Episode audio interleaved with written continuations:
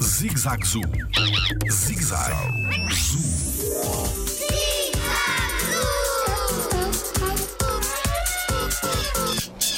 Os animais também resolvem problemas? Olá, o meu nome é Tiago Carrilho e sou biólogo no Jardim Zoológico. No- normalmente no reino animal e no seu dia a dia, os animais deparam-se com, com inúmeras situações e, e existem um conjunto de animais, como por exemplo os primatas, que têm que resolver desafios ou problemas, como por exemplo, vamos imaginar que eles queriam comer formigas e para isso não conseguem fazê-lo com as mãos. Então eles vão ter que desenvolver ah, ferramentas e utensílios para conseguir tirar as formigas ou as térmitas cá para fora. E é isso mesmo que eles fazem. Os chimpanzés conseguem fabricar ferramentas para conseguir adquirir alimento.